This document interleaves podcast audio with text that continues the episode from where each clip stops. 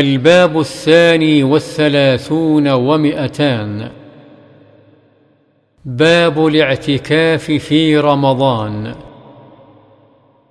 عن ابن عمر رضي الله عنهما قال كان رسول الله صلى الله عليه وسلم يعتكف العشر الأواخر من رمضان. متفق عليه.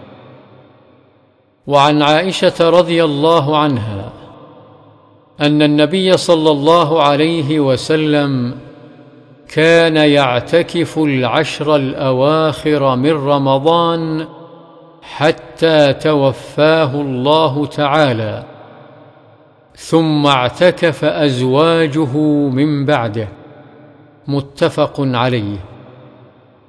وعن أبي هريرة رضي الله عنه قال كان النبي صلى الله عليه وسلم يعتكف في كل رمضان عشرة أيام.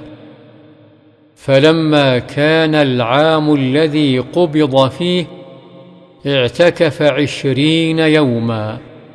رواه البخاري.